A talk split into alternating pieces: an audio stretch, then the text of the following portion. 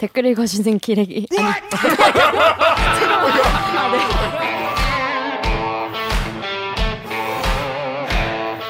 아 무슨 댓글 힘든데 읽어주는 기자들. 기레기 아닙니다.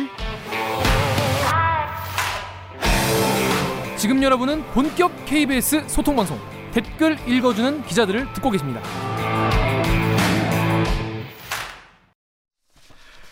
이부 시작 아이고 다시, 다시 할게요. 그냥, 그냥 하면 돼. 그냥.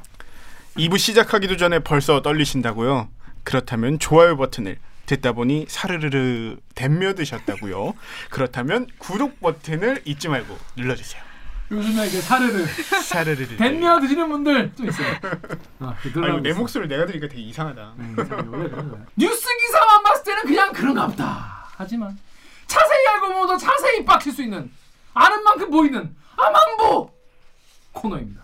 네, 그 예전에 여러분 이제 후쿠시마 하면 이제 아 방사능, 음. 아 걱정, 아 올림픽, 아 농수 수산물 엄청 여러분 많은 분들이 걱정 많이 하세요. 자 그런데 지금 이게 후쿠시마 원전 그 무너진 게 벌써 10년 됐다고. 와, 그래도 2011년이니까. 그러니까 어, 엄청 오래된 일인데 최근에 아직까지도 이게 정리가 전혀 안 되고 있습니다. 심지어 최근에는 후쿠시마 연안에 잡힌 우럭, 우럭, 우럭 좋아하십니까? 우럭, 우럭 좋아. 좋아하죠. 우럭 좋아하죠. 우럭 매운탕 먹고 싶다. 매운탕, 네. 그다음 회 역시 회. 회. 자, 회 좋아하시는 분 많은데 일본이 이 후쿠시마 연안에서 잡힌 우럭에서 기준치보다 훨씬 높은 방사능. 얼마나 높은? 약 다섯 배 기준치보다. 아주 아주 높은 데 크레인 거예요. 회 어떻게 먹나? 그러니까 검찰에다 보도가 나왔는데 자 일본 상황이 어떤지 이게 지금 후쿠시마 원전이 일뿐이 아니라 엄청 불안불안한 일이 많이 일어나고 있다고 합니다. 맞습니다. 그리고 우리나라도 이게 지금 거기에서 좀 자유롭지 않아요. 그래서 아, 도쿄에서 후쿠시마 원전과 이 방사능 올림픽 이런 걸 취재하고 있는 도쿄 특파원 황현택 특파원을 이 자리에 모시고 싶었는데 모실 수가 없어요. 코로나 때문에. 아니 코로나 때문에. 가까운데 잠깐 왔다 갈 수 있잖아. 갔다 가면 갔다 갈 수 있는데 그래서 자가격리 하셔야 되니까. 아그 정도 해줄 수 있지 않나? 이따가 전화 연결 한번 물어보세요 이렇게 한번 저희가 전화 연결로 한번 모셔봤습니다 혹시 연결돼 있습니까? 안녕하세요 안녕하세요. 어 어머나. 아니 전화 아직 안 한 줄 알고 얘기한 건데. 선배 안녕하십니까 오랜만입니다 어, 기와야 안녕. 안녕하세요. 선배 어, 안녕하세요. 연기. 병수도 있습니다. 어, 병수. 안녕하세요 선배. 반갑다. 네. 잘 지내시나요? 잘 지내시죠? 어, 그럼 연욱이니? 예예 예. 이 방, 뭐 눈썹 문신은 어떻게 됐어? 아니, 시작부터 왜 이러세요? 망했어요 눈썹 눈- 다들 알아봐가지고 눈썹 어디서 했냐고 다들 아, 선배 이거 혹시 대리기 처- 출연주 두 번째시잖아요 아 그렇죠. 그죠? 선배 예전에 저희 저희 꼬꼬마 시절 거의 1년 반 전? 우리가 꼬꼬마 시절. 우리가 꼬꼬마 시절에 그렇지, 그렇지요. 예. 근데 그때 그 출연하셨던 영상 조회수 아, 아십니까?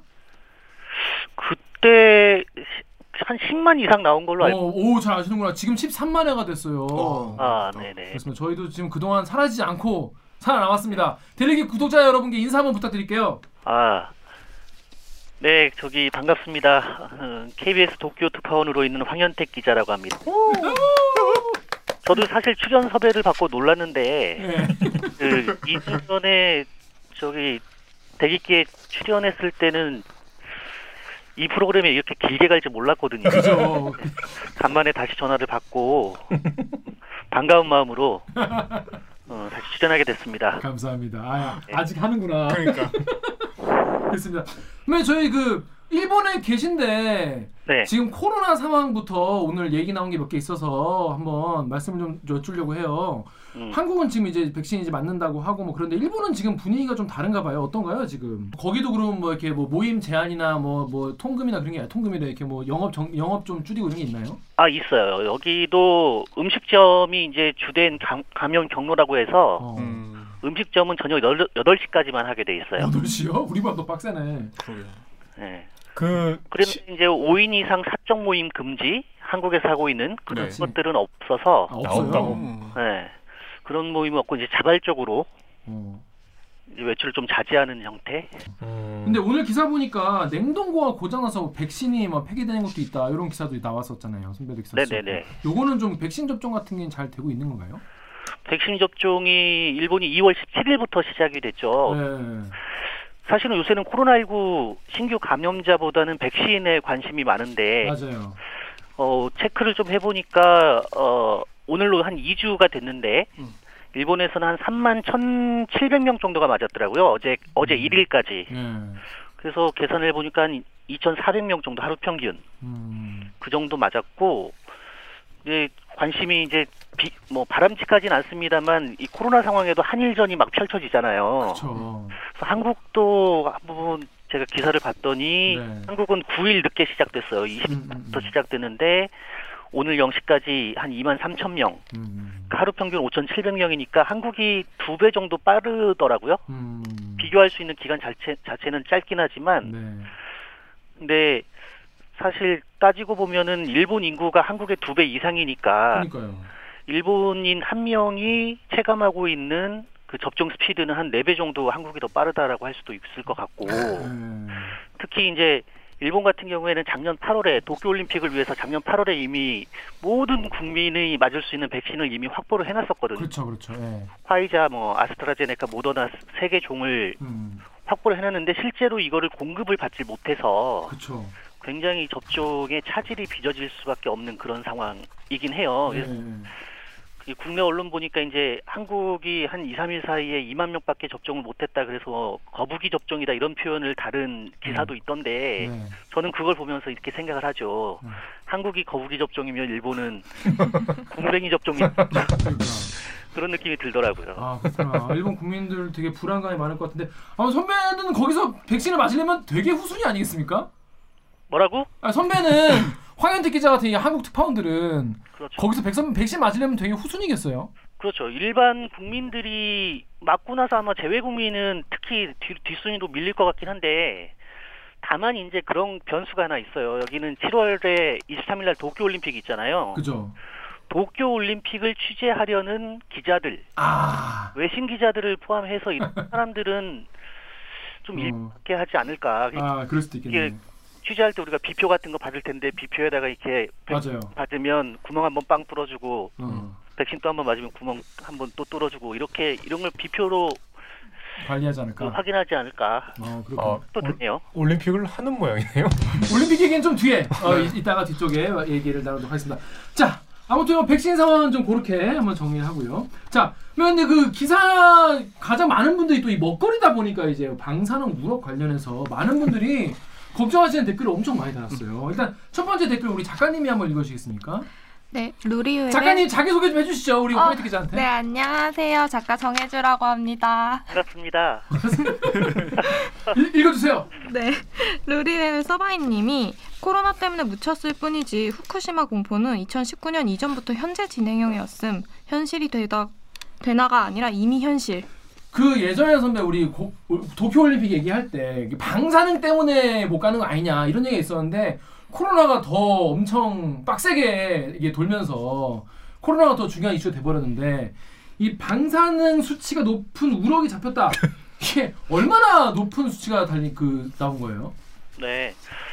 요게 이제 그 방사성 물질 세슘이 검출이 된 건데 음, 세슘은 방사성 물질 중에서도 가장 인체에 치명적이라고 알려져 있는 음. 물질이거든요. 요게 어, 이번에 잡힌 우럭 그러니까 뭐 표준어로는 조피볼락이라고 하는데 어. 거기서 1kg당 500베크렐이 나왔어요. 네. 그래서 일본 정부는 1kg당 100베크렐, 100베크렐을 기준으로 하고 이- 있는데 네. 거기로 보면 5배.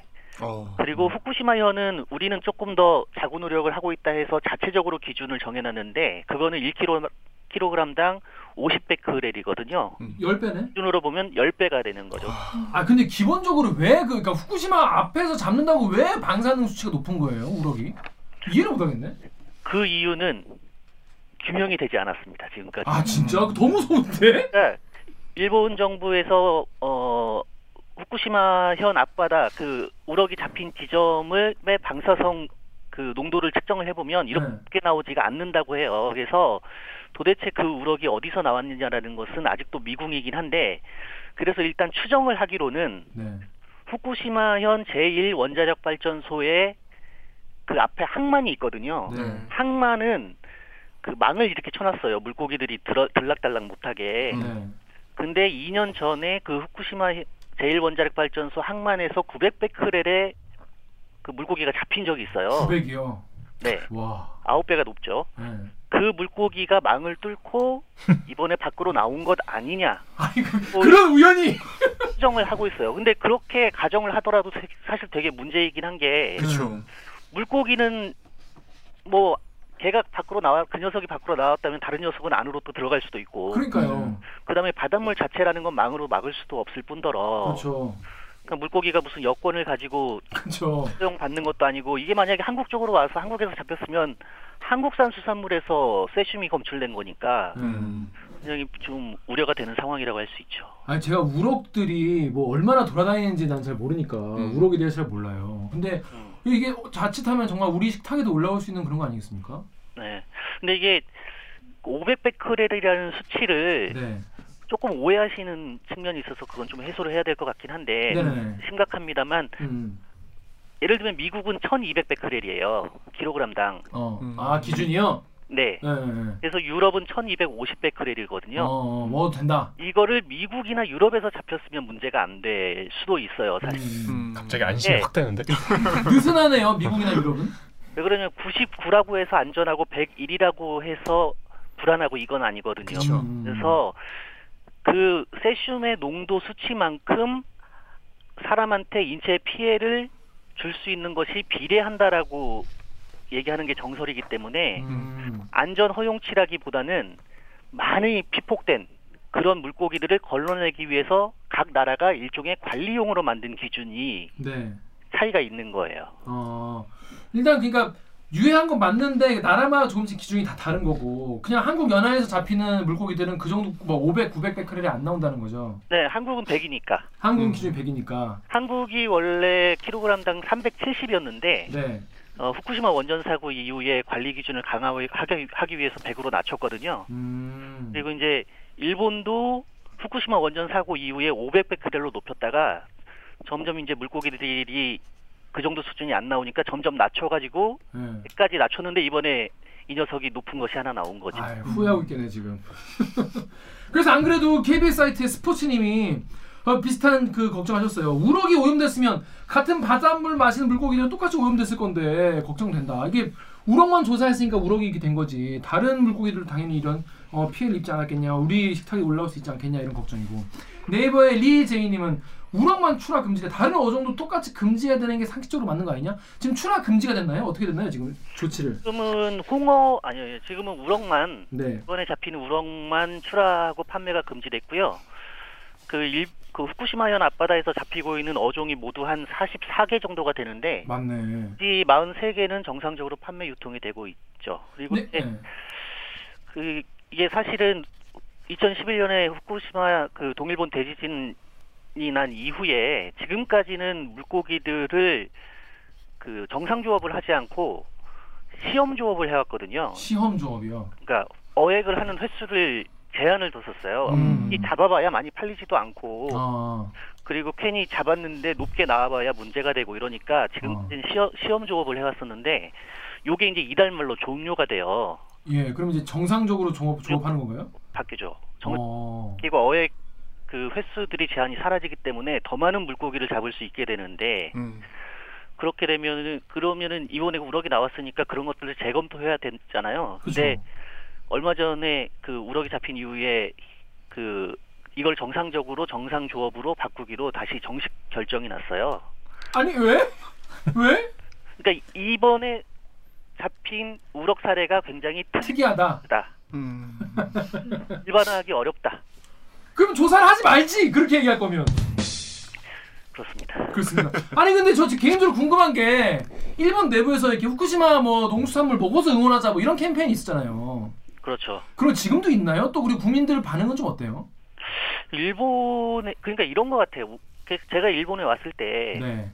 자주 들었던 질문이 지금이야 뭐 북한의 이제 뭐 미사일 위협 같은 게 관- 많이 이제 사라졌지만 네. 북한에서 미사일을 그렇게 많이 쏘는데 한국 사람들은 그걸 머리에 이고 불안해서 어떻게 사느냐 이런 질문을 많이 받거든요. 음.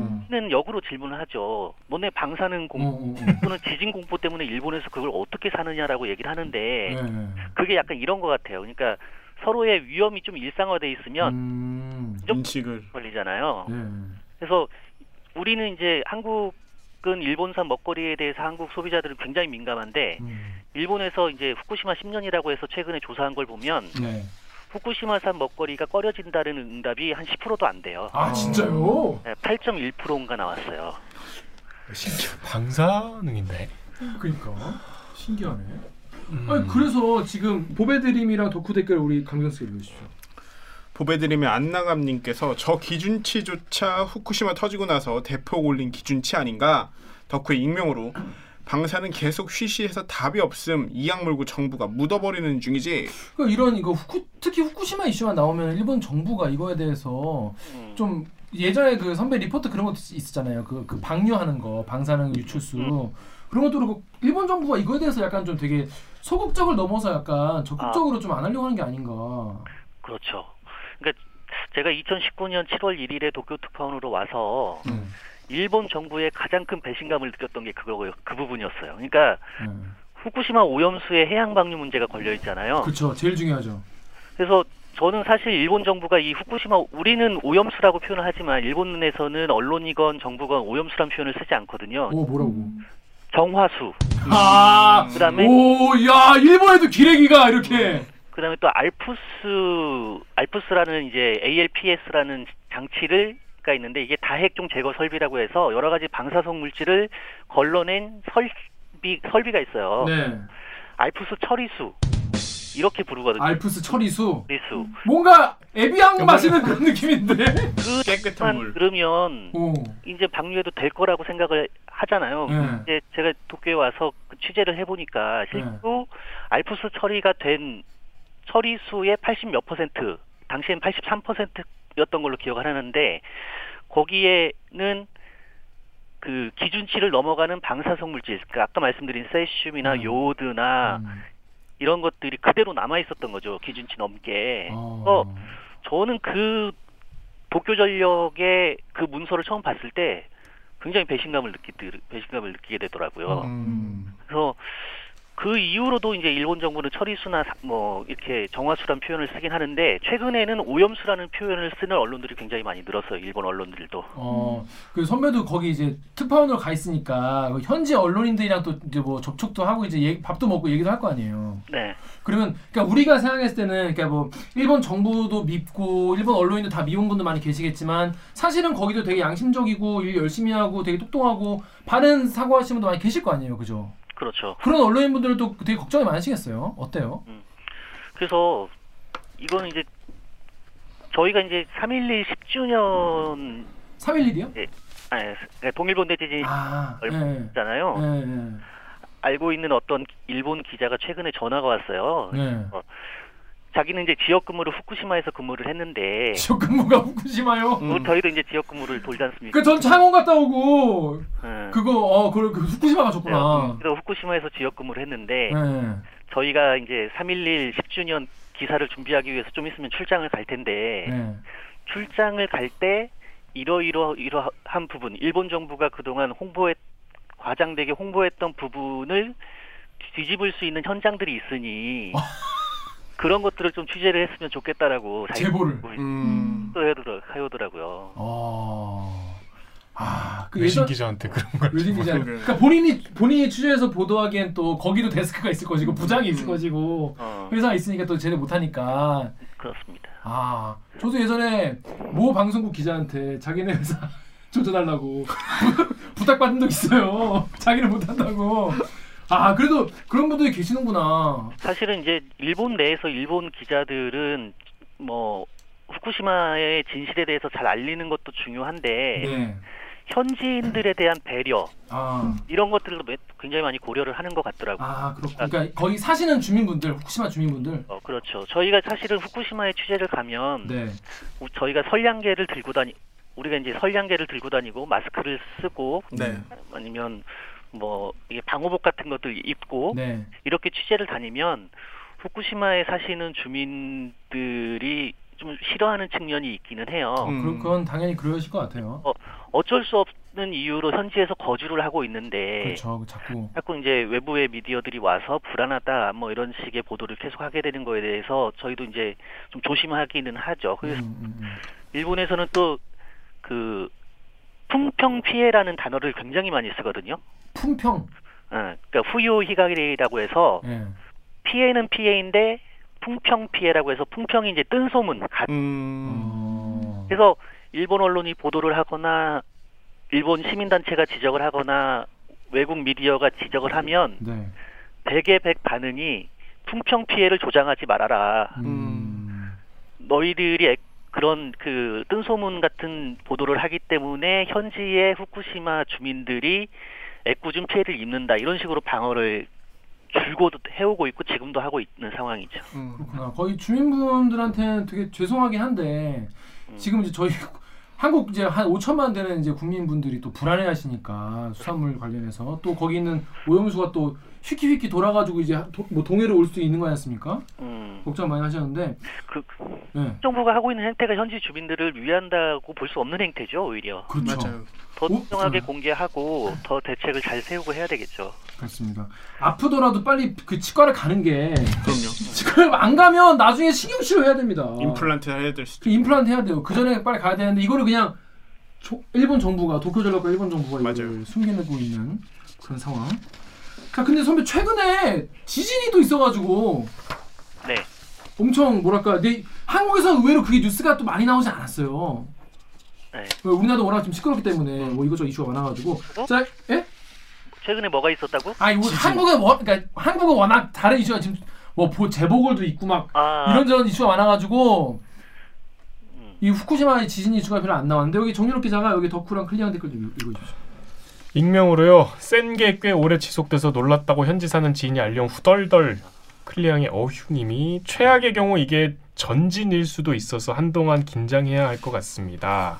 그러면 지금 뭐 도쿄에 계시지만 후쿠시마에 그렇게 또 지진이 났다고 하니까 그날 일본 사람들은 되게 좀 불안해했을 것 같아요. 어떤가요? 어, 그때 누구도 얘기하지 않지만 모두가 떠올린 10년 전의 악몽이 있잖아요. 그쵸. 야, 그때가 아마 밤 11시 7분이었거든요. 음. 또 이제 집에서 이제 자기 전에 TV를 보고 있었는데 스마트폰으로 지진 알림 그 애플리케이션이 막 울리고 음. 곧바로 집이 엄청나게 흔들렸어요. 제가 에? 본 이후로 음. 가장 많이 아 진짜. 이- 아 도쿄에서도요? 네. 저희가 이제 제가 살고, 살고 있는 곳이 아파트 2층이거든요. 네. 그러니까 30층짜리 맨션인데 네. 삼스, 그 고층에 계신 분들은 거의 공포심이 그 거의 잠을 못 이룰 밤새 잠을 못 이룰 정도였다고 어. 그런 얘기를 하시더라고요. 특히나 이제 지진이 오면은 제일 어 이렇게 안심할 수 없는 게 지진이 번호표 달고 오지 않잖아요. 맞아요. 그러니까 이번 진이 전진인지 본진인지 여진인지 알 수 없는 거예요. 그래서 그게 토요일 저녁이었죠 아마 네. 저녁인데 전진이 이게 만약에 전진이라면 본진이 새벽에도 올 수 있기 때문에 밤새 그냥 재난 그 재해 방송 재난 방송 켜놓고 계속 마음 졸였던 기억이 있어요. 와 진짜 너무 무서울 것 같아요. 어, 저 이날 야근이었었는데 어. 갑자기 이제 속보로 막그 나오는 거예요. 떴다고. 음. 근데 또 여기 한국에서는 이게 막 뭐 어떤 인명 피해나 이런 게 없다 그러니까 크게 여기진 않았었는데 음. 이 상황이 그렇게 심각하거나 이렇게 느끼지 못했는데 이게 또 현지에서는 확실히 달랐네요. 아 근데 저희가 그 규모가 이번에 7.3이었잖아요. 네. 네. 2011년 때는 규모가 9.0이었거든요. 음.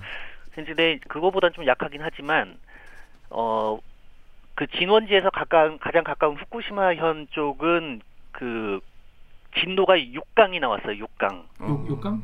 그러니까 7까지 정해져 있는데 네. 7에서 두 번째로 낮은 6강. 그러니까 아, 6강. 6은 강하고 약으로 나뉘어요. 네. 아, 아, 아. 저희가 저희가 내부적으로 취재팀은 6강이 되면 무조건 현장 출장을 가거든요. 아. 그 내부적으로 기준이 있어서 어. 이 되면 건물이 무너지고 인명 피해가 속출할 수 있다고 해서 음. 시간을 고려하지 않고 무조건 현장을 가는데 네. 그때 NHK를 계속 지켜보니까 신기 뭐 생각만큼 6강인데도 그렇게 피해가 크지 않아서 다음날 아침에 저희가 출장을 가긴 했습니다. 음. 네. 나중에 이제 분석을 해보니까 지진이 예를 들면 좌우로 넓게 그 파동이 있으면 네. 막 2, 3초 단위로 왼쪽으로 쏠렸다가 오른쪽으로 쏠리면은 큰 건물이 무너지는데 네. 이번 지진은 다행히도 1초 단위로 짧게 아, 음. 좌우로 좌우로 움직였던 거죠. 아 그런 게 있구나.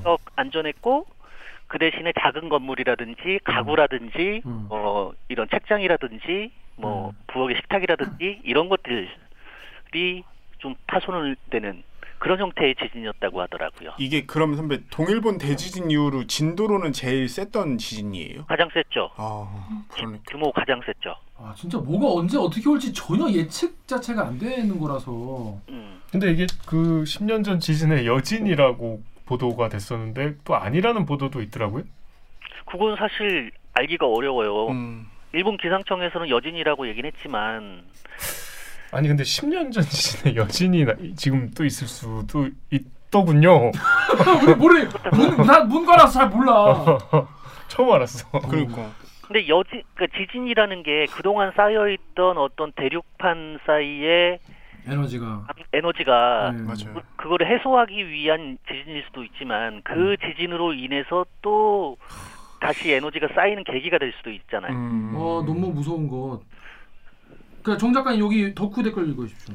네, 덕후 익명님이 이번에 지진 때 뭐 누출됐다고 하더니 그 보니까 기사에도 나와 있는데 그 이번 지진이 있어서 그 후쿠시마 원전이 그러면 뭐 무사한가 음, 괜찮은가 이걸 이제 체크를 당연히 해봐야 되는 거 아니겠습니까? 네네. 근데 체크를 했는데 그 체크하는 수준이 굉장히 그냥 눈으로 이렇게 슥 보는 수준이었다고 하는데 실화인가요? 어, 저도 나중에 이제 일본의 원자력 규제 기관이 이제 원자력 규제 위원회라는 곳에서 그 최근에 회의가 열려서 네. 원력이 그 회의에 그 지진 피해 상황을 보고를 했거든요. 네, 네. 저도 그 자료 원문을 봤는데 그동안 도쿄 전력이 수차례 지지 이후에 기자회견 때 밝히지 않았던 내용들이 너무 많이 들어 있는 거예요. 어. 예. 예를 들어서 어떤 게 있죠? 예를 들면 저기 후쿠 뭐 후쿠시마 원전 안에 있는 아까 말씀드린 오염수 탱크, 네. 오염수를 저장하고 있는 탱크가 뭐 지금은 또 숫자가 업데이트됐습니다만 그 쉬운 세 개가 원래 자리에서 이탈해 있는데 그럼 안 되는 거 아닌가? 안 되죠. 그게 최대 19cm, 그러니까 20cm 가까이 이탈했다는 게 있는데 20cm요? 음. 사실은 흔들리니까 그럴 수도 있지만 음. 제가 심각하게 봤던 건 그 자료 중에서 네. 그 탱크를 검사하는 방식이 유관 검사를 했다라는 거예요. 그러니까 그게 왜 그러냐면 거기에 탱크가 1,060개가 있거든요. 음. 그, 그 안에 탱크 하나당 보통 1,000톤씩의 오염수가 들어있는데 네. 네. 거기는 방사 아까 말씀드린 것처럼 그 방사성 물질이 그대로 남아 있기 때문에 후쿠시마 원전 안에서도 가장 위험 고위험 지역에 속해요. 네. 음. 그 안에 저도 후쿠시마 원전 취재에 가봤습니다만 그 앞에서 온, 온마이크 한 30, 바- 잡을 수 있는 30초 정도의 시간만 허용되고 바로 차 타고 이동을 해야 되는 지역이거든요. 음. 어, 근처만 가도. 그렇죠. 근데 그런 지역에 1060개나 되는 그 오염수 탱크를 거기에 유관 검사 결과 이렇게 표현이 돼 있어서 아.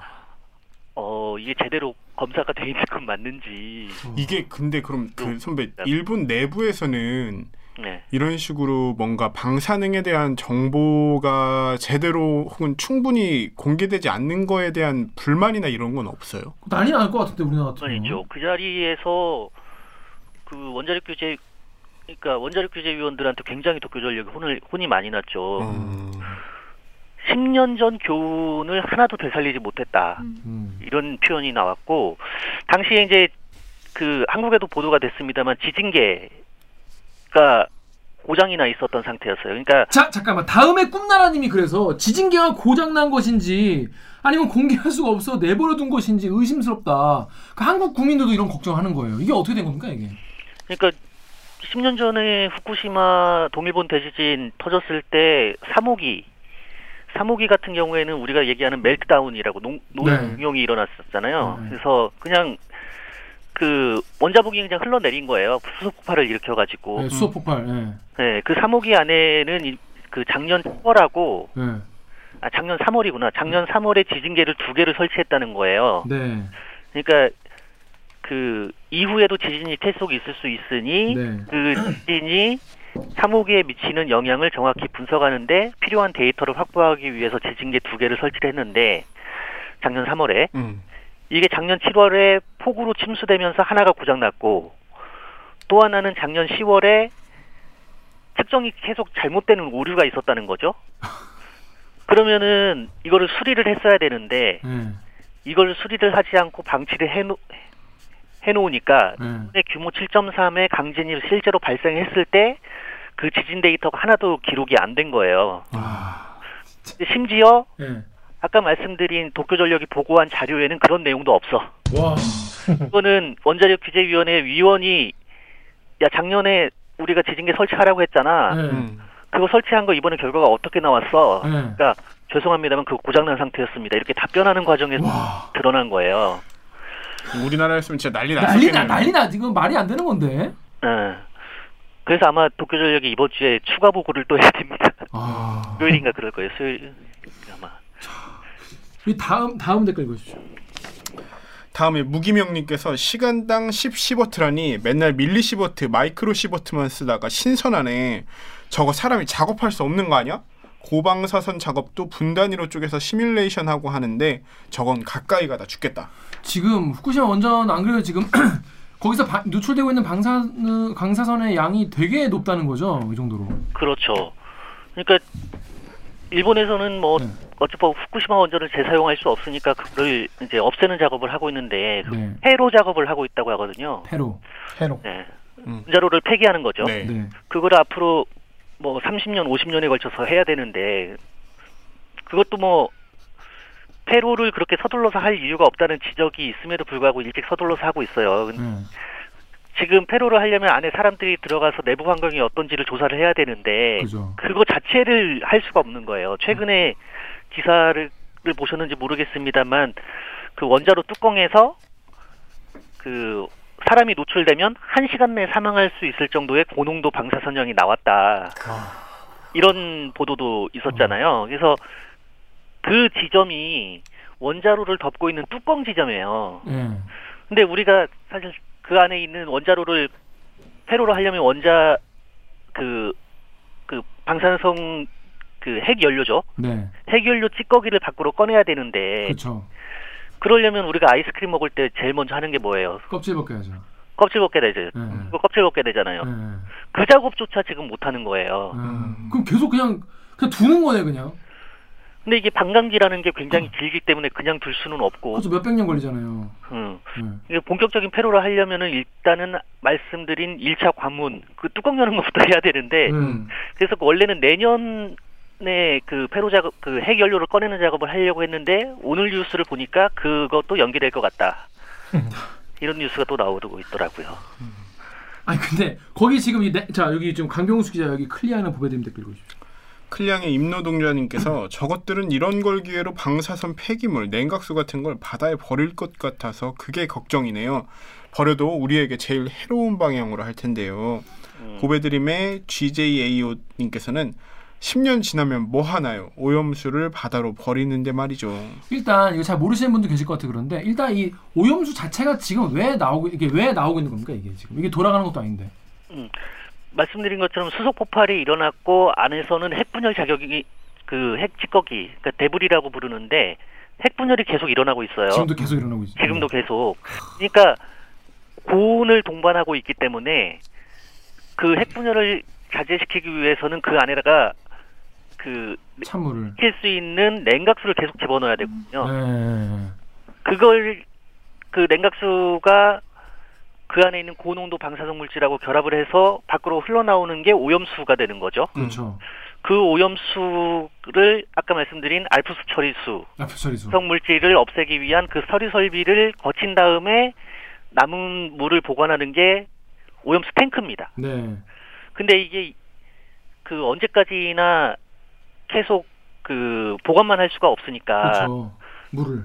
보관하라는 그런 요구가 많습니다만 일본 정부는 가장 손쉽게 이게 골칫거리기 때문에 네. 없애는 방법 여러 가지 고민을 하다가 최근에 결정한 게 다시 한번 알프스 처리를 거쳐서 그 남아 있는 방사성 물질은 없애고 그래서 그거를 바닷물에 희석해서 해양 방류를 하는 게 가장 현실적이고 손쉽고 비용이 안 드는 방식이다. 음. 그래서 이거를 추진하고 있는 아직 결정은 나지 않았습니다만 거의 뭐 확실시 됩니다. 그렇게 갈 것, 가는 것이. 야, 그거가 아마 이제 한 번 방류하면은 이게 앞으로 지속적으로 계속 그렇게 벌릴 거 아니에요. 그래서 한국 언론이 쓰는 것 중에 조금 오해하시는 게 있는데 네. 지금 현재 그 130만 톤의 오염수가 있어요. 130만 톤. 130만 톤. 뭐 감이 안 와. 올림픽 경기장 100개를 채울 수 있을 와, 거긴. 한데 예. 근데 130만 톤이 어, 바다로 흘러나온다 이런 제목을 다는 기사들이 있는데 이건 틀린 기사예요. 어, 음. 왜냐하면 현재까지 쌓여 있는 게 130만 톤이지 음. 말씀드린 것처럼 본격적인 폐로 작업을 하기 시작하면 그렇죠. 그보다 수백 배 수천 배 아 이게 적은 거야. 내가 과장을 해서 틀린 그러니까 저도 지금 그렇게 생각하고. 있었는데. 어, 과장이 아니라 너무 작게 그러니까. 보도한 거예요. 농도가 짙은 그런 오염수가 앞으로 더 나올 수가 있거든요. 이거는 누구 일본 정부도 계산을 못했고 아무도 계산을 하진 않았습니다만 그런 것들이 폐로 작업 중에 계속 오염수들이 나와가지고 후쿠시마 앞바다에 버리면 저 오우츠크에 지나서 미국 서부 지나가지고 한 바퀴 돌아서 우리 동해까지 1, 2년이면 온다고 하는데 안에 있는 삼중수소의 양은 어쨌건 똑같은 거죠. 음. 어, 변하지 않으니까. 이 정도면은 국제 사회에 일본 정부가 진짜 책임지고 좀 투명하게 공개를 정보를 공개할 의무가 있는 것 같은데. 와. 너무 무서운데 이게 보면은 알프스 무슨 정화 시스템이 얼마나 걔네가 잘 만든지 모르겠지만 지진계도 그냥 개판으로 관리한 거 아니겠습니까? 음, 그래서 사실은 그런 거죠. 예를 들면 어 일본에서 어 그러니까 탱크 한개 음. 들어있는 오염수 천 톤을 네. 알프스 처리를 다시 돌려서 한 번 더 돌려서 남아 있는 게 있는지를 최근에 공개를 했는데 네. 0이라면 좋겠죠. 최근에는 다 떨어졌다라는 조- 조사 결과를 발표를 했어요. 아, 그런데 문제는 천 톤은 그렇게 했다고 치고 남아 나머지 120만 9천 9천은 그, 만약에 바다로 흘려 보내면 네. 그걸 누가 참관하는 것도 아니고 그렇죠. 검증하는 것도 아니고 그 어떻게 검증해? 흘려 보낸 걸 다시 우리가 회수해서 조사해 볼 수도 없. 할 수가 없죠. 결국 신뢰와 믿음의 문제인데 어 떻게 믿어 일본 애들을? 음, 그 부분에 대해서 고려를 잘 안 하고 있는 거. 특히 우리는 더 못 믿죠. 그러니까. 어. 아 이게 처음에 그 에비앙 드립 치고 그럴 수준의 문제가 아니네요. 아니네. 아, 이거 아까 말씀하신 대로 본격적인 폐로 작업과 이게 한 최소 한 몇십 년 걸리지 않지 않겠습니까? 네. 그 이후로 그냥 계속 이거 그냥 바닷물 그냥 옳다구나하고 계속 쓰고 그래서 그 일본의 이제 시민단체들이나 그 전문가들은 계속 탱크를 지어서 계속 나오는 오염수 폐로를 만약에 저장을 해라. 나오는 오염수를 저장을 해라. 네. 고 거- 어차피 방사성 물질이라는 것은 뭐 세슘도 30년 세슘 뭐 일- 음. 실은 30년 지나면 반감이 되기 때문에 100년 음. 이상 보관하고 어? 주변국이라든지 일본 시민들이 일본 국민들이라든지 안심을 하는 그 시기에 버리는 게 좋지 않느냐 이- 이렇게 지적하시는 분들도 있죠. 그게 전 제가 봤을 때는 되게 합리적이고 제정신인 것 같은데. 음. 음. 근데 일본 땅 안에 그걸 두기가 싫은 거예요. 아, 어쩌라는 거야. 다 같이 죽잡밖에 더 돼요, 사실상? 무책임한데. 근데 거기에 또 이렇게 일본 땅에 두기 싫은 것 자체가 거기에 계속 그걸 두면 그거 찍으러 또 언론인들이 해외 언론인 또 와가지고 찍고 아 품평 피해 입히고 이런다는 거 아니겠습니까? 그렇죠. 아니 나 안 갈 수가 없는데 지금 이 이야기 이, 이 얘기를 들은 상태에서 저기가 어떻게 관리되고 있는지를 누구나 다 궁금해야 되는 거 아닌가? 자 그래서 이렇게 안 가, 이- 거기 갈 수 없다 이런 강병수 기자 같은 이런 분들이 많아가지고 지금 마지막으로 자 그러면 근데 이 상황에서 올림픽을 한다는 거 아니겠습니까? 평화의 대제전 7월 이거 어떻게 돼요 이거 지금 국내에서 지금 분위기 어때요? 거기 지금 막 막 성희롱 발언하고 막 그 담당 강요를 개판 쳐가지고 지금 분위기 안 좋던데 어떤가요 지금? 그 역으로 좀 물어보고 올림픽 할 수 있을 것 같아요? 저는 안 될 것 같은데. 음. 그게 정답입니다. 아무도 몰라요. 음. 그러니까 스가 정권은 정말 하고 싶어해요. 왜- 어. 예전에 시계를 거꾸로 돌려보면 1940년에 도쿄 올림픽이 하계 올림픽이 네. 제2차 세계 대전으로 취소가 됐잖아요. 네. 이번에 취소가 되면 와.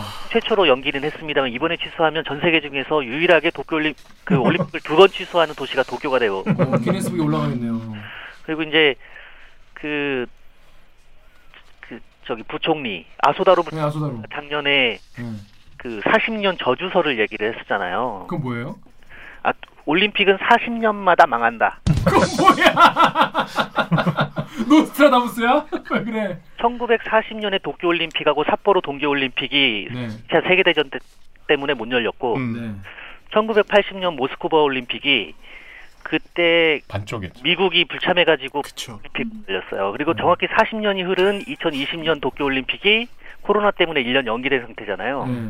그래서 아소다로 부총리가 자- 그 올림픽 40년 주, 그 저주설을 얘기 어. 아, 일본 네. 분들한테 문매를 맞았었거든요. 작년에. 근데 지금 생각해 보면 그게 신기가 있는 것 같다. 신기해. 그러니까 어떻게 그래? 나쁘게 흘러가고 있는 거죠. 근데 이제 그 원래 이제 그 아베 그 같은 경우에는 아베 씨 같은 경우에는 예전에 후쿠시마의 부흥을 알리기 위해서 거기서부터 성화 뭐 하겠다 했잖아요. 네네. 근데 후쿠시마 주민 정작 주민분들은 이 올림픽에 대해서 어떻게 좀 생각하나요? 올림픽 그러니까 후쿠시마 부흥을 위해서 말씀하신 대로 3월 25일 불과 한 원래. 예. 20분 남았네요. 거기 예, 예. 이제 후쿠시마에서 성화가 출발을 하는데 얼마 전에 그 코로나19 확산 방지를 위한 가이드라인, 성화 봉송 가이드라인이 발표가 됐거든요. 어, 어. 예. 2월 25일일 거예요. 한 달 앞두고. 예. 그때 어떤 내용들이 있냐면 어, 성화 출발 30분 전 에 누가 어디를 달리, 달리는지 공개하겠다. 어? 왜, 왜, 왜? 30분 전까지는 누가 어디를 달리는지 모르도록 하겠다는 거예요. 왜냐면 사람들이 모이잖아. 아. 예를 들면 오. 뭐 그럼 뭐 뭐야. 괜찮은 조치네요. 플래시몹 같은 거네, 약간. 음, 그런 뭐, 언제적 폄하하지 마세요. 어. 예를 들면 기와가 예. 나 이번에 어디서 어디부터 어디까지 성화 들고 달린다 하면은 그 친구들 사진 찍어주러 모일 거 아니에요. 제가 친구가 별로 없어요. 그런 그 강병수 와라. 아 예, 예. 그래서 성화 봉송을 직접 하는 사람도 어. 자기가 어디를 알리는지 어디를 달리는지 SNS로 공개하는 걸 금지시켰고 어. 그다음에 특히 그 연예인 같은 유명인들 그쵸, 그쵸, 그쵸. 사람들을 많이 모이게 하는 효과가 있는 연예인들은 예. 모두 그러니까 인원 통제가 가능한 경기장 내부나 공원 어. 이런 곳으로 지금 그 봉송 경로가 다 바뀌고 있거든요. 어, 나름 노력을 하고 있네요, 코로나 때문에. 그래서 유- 유명인들이 그러려면 나 봉송 안 하겠다라고 해- 계속 나오고 있는 그건 또 네. 뭐야, 그냥 해! 통화 봉송의 컨셉은 예. 내가 달리는지 아무에게도 알리지 마라. 어. 그게 달려라. 이런 컨셉이에요. 아, 달리기 싫겠다, 그러면. 음. 그렇구나. 이, 근데, 야, 되게, 되게, 뭐랄까, 요상한. 발상의 요상- 전환이네. 발상의 전환, 요상한 우리가 처음 보는, 우리가 한, 한 번도 만나지 못한 올림픽이 열린다면 열릴 수 있는. 이제 뭐 백신이 어느 정도 수준까지 원활하게 음. 모르겠지만 전 개인적으로 올림픽도 만약에 개최를 한다면 음. 이런 성화봉송 형태랑 굉장히 유사 형태로 개최가 될 것이다. 어. 올림픽이 예를 들면 뭐 올림픽이 아니라 일본 전국체전 느낌의 어. 아, 해외 선수들은 지금 뭐 예선도 안 치러가지고. 그러니까요. 네. 좀도 못 치르고 있으니까 그니까요. 관중도 없이 선수들끼리 뭐 전국체전하는 느낌의 그니까요. 불참하는 나라도 꽤 있을 거니까 그렇겠죠. 그렇게 하지 않을까. 메달 따긴 좋겠네요 이번에 선수 그쵸. 입장에서. 그런 우스갯소리도 있고 이번이 찬스다. 어, 금메달. 자, 정현욱 씨가 파리 댓글 읽어주십시오. 어, 파리쿡의 익명으로 국민 개개인의 건강과 안녕은 전혀 안중에 없어요. 이 와중에 올림픽위원회 조직회장 자리 다툼, 정치권 개입, 개판 5분 전인데 정작 일본인들은 방관 침묵으로 일관하고 있다는 거. 선배 지금까지 오늘 대리키에서 일본에 계시면서 네. 전화로 이렇게 출연해 주셨는데 어떠셨는지 소감 한 말씀 좀 부탁드리겠습니다. 아, 그 제가 이제 6월에 갑니다. 아 그래요. 네. 벌써 오시네. 뭐 얼마 안 남았네요. 네. 저 2년 임기이기 때문에 네. 어, 제가 온 2009년 2019년 7월 1일 날 부임을 했는데 그날 수출 규제가 발표가 된다니. 그래서 수출 규제와 코로나를 잘 겪고 야, 일 진짜 많이 하셨네. 진짜 한일 관계가 그리고 아- 이제 뭐 잘 마무리하고 돌아가면 다시 한번 대립기에 네. 만날 수 있는 기회를 주십시오. 알겠습니다. 네. 네, 고맙습니다. 오늘 출연해서 너무 감사합니다. 퇴근하셔야 되는데. 아, 감사합니다. 감사합니다.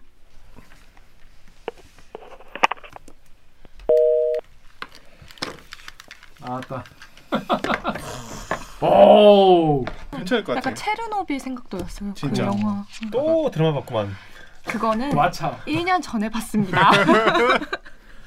아니 근데 어, 어떻게 들어보니까 어때요, 강 기자는? 사실 이렇게- 이렇게 좀 자세하게 들은 건 또 처음이니까. 그러니까 아니 저는 그 아까 일본에서 이 원자력 이 관리가 이렇게까지 안 되고 있다는 거가 정말 깜짝 놀랐어요. 아까 음. 말한 것처럼 저 그날 야근이었었는데 어.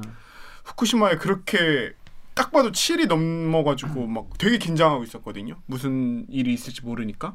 근데 또큰 피해가 없는 것처럼 넘어가서 아 그 다행이다 이렇게 생각 멀리 멀리 떨어져 가지고 피해가 없었나 보다 이렇게 생각하고 넘어갔었는데 이 피해로 인해 지금 일본에 어떻게 보면 좀 숨기고 싶었던 안 좋은 점들이 다 드러난 거잖아요. 다 나오는 거야. 이거는 그리고 사실 일본 내부의 문제가 아니라 정말 전 세계 사람들이 알아야 될 문제거든요. 특히나 우리나라 같은 경우는 사람 일본 사람들이 봤을 때 야 뭐 한국 사람들 뭘 저렇게 민감하게 민감하게, 그- 받아들이냐 하는데 그게 아니잖아요. 우리 입장에서 봤을 어. 때는 어 좀 그 얘기를 들을 수가 있어서 재밌는 한편 저도 별로 이렇게 사실 크게 민감하게 안 받아들였거든요. 최근에는 음. 일본 원자력 이 원자력 문제에 대해서 다시 한번 좀 생각해봐야 되는 그런 기회가 된 것 같다 이 생각이 드네요. 저도 그런 댓글 봤어요. 지금 그냥 시장 가면은 원산지 뭐 이렇게 보면 막 일본 말로 막 써 있다고. 음. 지금도 그런 그런 이제 식품도 많이 있다고 하는데 아니 이게 물 물이라는 건 우리가 뭐 추, 추적할 수가 없는 거잖아요. 음. 어떻게 되는지.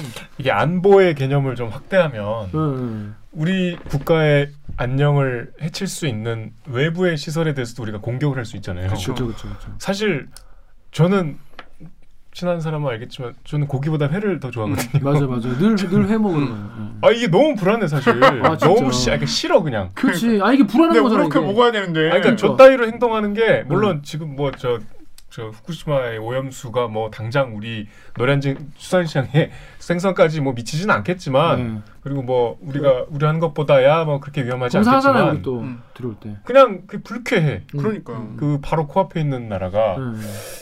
이게 그 우리가 예전에 그때도 얘기했지만 어릴 때 8, 90년대에는 무조건 일제가 최고였잖아요. 그쵸. 근데 이게 지금 완전히 거꾸로 됐잖아요. 우리가 저기 프랑스가 좀 다른 얘기인데 관용의 나라. 똘레랑스. 네. 뭔가 이 민주화된 시민들의 네. 높은 의식. 네, 시민의식. 그리고 지금 코로나로 그 판판이 깨졌잖아. 개판 났죠. 마스크 쓰게 강제하지 말라고 시위를 하잖아. 이상한 음, 나라같이. 음, 음. 그 마찬가지로 일본에 대한 우리 환상이 민낯을 좀 아주 나쁘게 깨져. 네. 어. 너무 너무 나쁘게. 이- 너무 좀 화가 나. 그쵸. 왜 코앞에서 자꾸 회를 좋아하는 사람이 아니 그 이, 불안하게 말한 것처럼 2011년에 일어난 문제인데 10년이 지난 지금도 여전히 이런 안전 관련된 논란이 계속되고 그- 있다는 너무 거. 신기한 게 진짜 우리나라 같으면 진짜 가만 안 쓰는 사람들 그럼요. 아까? 그거 나- 지진계가 지, 우리나라는 그거 다 밝혀라. 물론 알아. 난리 날 텐데 우리나라 같으면. 아, 그러니까 이게 아 대한 그 정치가 사실 제일 좀 뭐랄까 후진적이어가지고 언론이 좀 이해가 안 되죠. 이해가 안 돼요. 그러니까 이거를 왜 저렇게 놔두지? 방치하지? 작가님 어땠나요? 어, 저는 그 일상화라는 말이 되게 와닿았는데 그러니까 저도 우리 북한 생각하듯이. 그것도 그렇고 저도 이제 강병수 기자님처럼 이거를 하도 그냥 이제 저는 학생일 때 이런 일이 터졌었으니까 음. 그때 그냥 대충 접하고 그냥 음. 그 뒤로 이게 접하게 된 게 이제 일본 또 방사능에 문제가 생겼다라는 식의 그런 단건의 그런 기사들만 이제 접하게 되잖아요. 그러면은 아 그냥 얘네 또 이래 이러고서 까먹게 됐었는데 이번에 약간 종합적으로 이거 다 들으니까 그냥 관리도 안 하고 애초에 생긴 문제에 대한 부담도 안 지려고 하고 음. 책임감도 하나도 안 가지고 있는 거잖아요. 어, 너무 무서워. 음. 그 우리 두 우리 이웃이잖아. 우리 이웃은 다 왜 이런 거죠, 여러분? 단군이 부동산 사기를 당했다. 이게 이게 킹리적 가심. 이게 정설 정설의 학계입니다, 여- 여러분 이게. 자 정설이 할게. 당연히 부동산 상에 완전 완전 이거 기획 부동산 사기 당했다. 자, 그래서 여러분 들으시기 어떠십니까? 이 우리 이웃을 이런 이웃을 그래서 이게 어 문명 최고 난이도로 깨고 있다 지금. 어렵네 진짜. 자, 여러분이 다 같이 한번 이거 눈 불도 이거 이거 한 번에 이거 방류 아까 얘기, 전 제일 충격적이었던 거는 그 130만 톤은 그냥 시장에 불과하다는 거예요. 그러니까 얘네가 알, 지진기 하나 똑바로 관리 안 하는데 알프스 장비 똑바로 관리하겠냐? 하겠냐? 애비양이 아닙니다. 예비 아닙니다 여러분 앞으로 이게 계속 그냥 한 번 허가하고 한 번 방출하면 계속 방출할 거 아니야 그걸 걔네가 탐사 보도가 막 가지고 떠보고 이렇게 하겠어요? 그러니까 하겠냐? 현장에 가야지. 지금도 안 하는데? 위험한데? 아 일본 기자분들이 좀 힘을 내야겠네. 아니 근데 우리네가 할 수 있는 게 뭐, 너무 없어서 너무 걱정인데 진짜 여러분 같이 걱정합시다 이거 우리가 할 수 있는 걸 찾아봅시다 그렇습니다 저희 어떠셨는지 자 황현택 기자 나중에 한국 들어오면 한번 모셔가지고 그러니까. 또 얘기를 한번 들어보도록 하겠습니다 그리고 또 거기 또 박원기 기자라고 또가 계시기 때문에 박원기 기자는 또 직접 후쿠시마에 갔어요 막내 기자라서 두 명 있잖아. 둘이 있더라 슬프다. 다음에 마- 박원기 기자도 한번 연결해 보도록 하겠습니다 지금 현지 상황 어떤지 알아보겠습니다. 저희 특파원이 후쿠시마 현에 나가 있습니다. 박원기 특파원 오늘 오후에도 여진이 있었죠. 여전히 불안한 상황일 것 같은데 지금 어떻습니까? 네, 저는 지금 후쿠시마시 북쪽 외곽에 있는 코오리마치라는 곳에 와 있습니다. 인구가 만 명 남짓한 작은 마을인데요. 제 뒤로 보이는 것처럼 주택 아랫부분이 심하게 뒤틀리면서 손만 슬쩍 대도 곧 무너질 것처럼 위태로운 상황입니다. 자 그러면 오늘 방송도 참여 방법 알려드리면서 마무리하겠습니다 기자들 대들기는 매주 수요일과 목요일 유튜브, 팟빵, 아이튠즈, 팟티, 네이버 오디오 클립을 통해서 업로드돼요. 대들기에서 보고 싶은 기자 혹은 다뤄줬으면 하는 기사가 있다고요? 방송 관련 의견은 인스타그램, 유튜브, 팟빵 계정에 댓글을 남겨주세요. KBS의 댓글 맛집 대들기를 응원하고 싶다면 좋아요 버튼을 대들기 소식이 궁금하시다면 구독 버튼 잊지 말고 한 번만 꼭 눌러주세요. KBS 뉴스 좋았어. 또 만나요. 안녕 안녕. 고생하셨습니다 고생하셨습니다.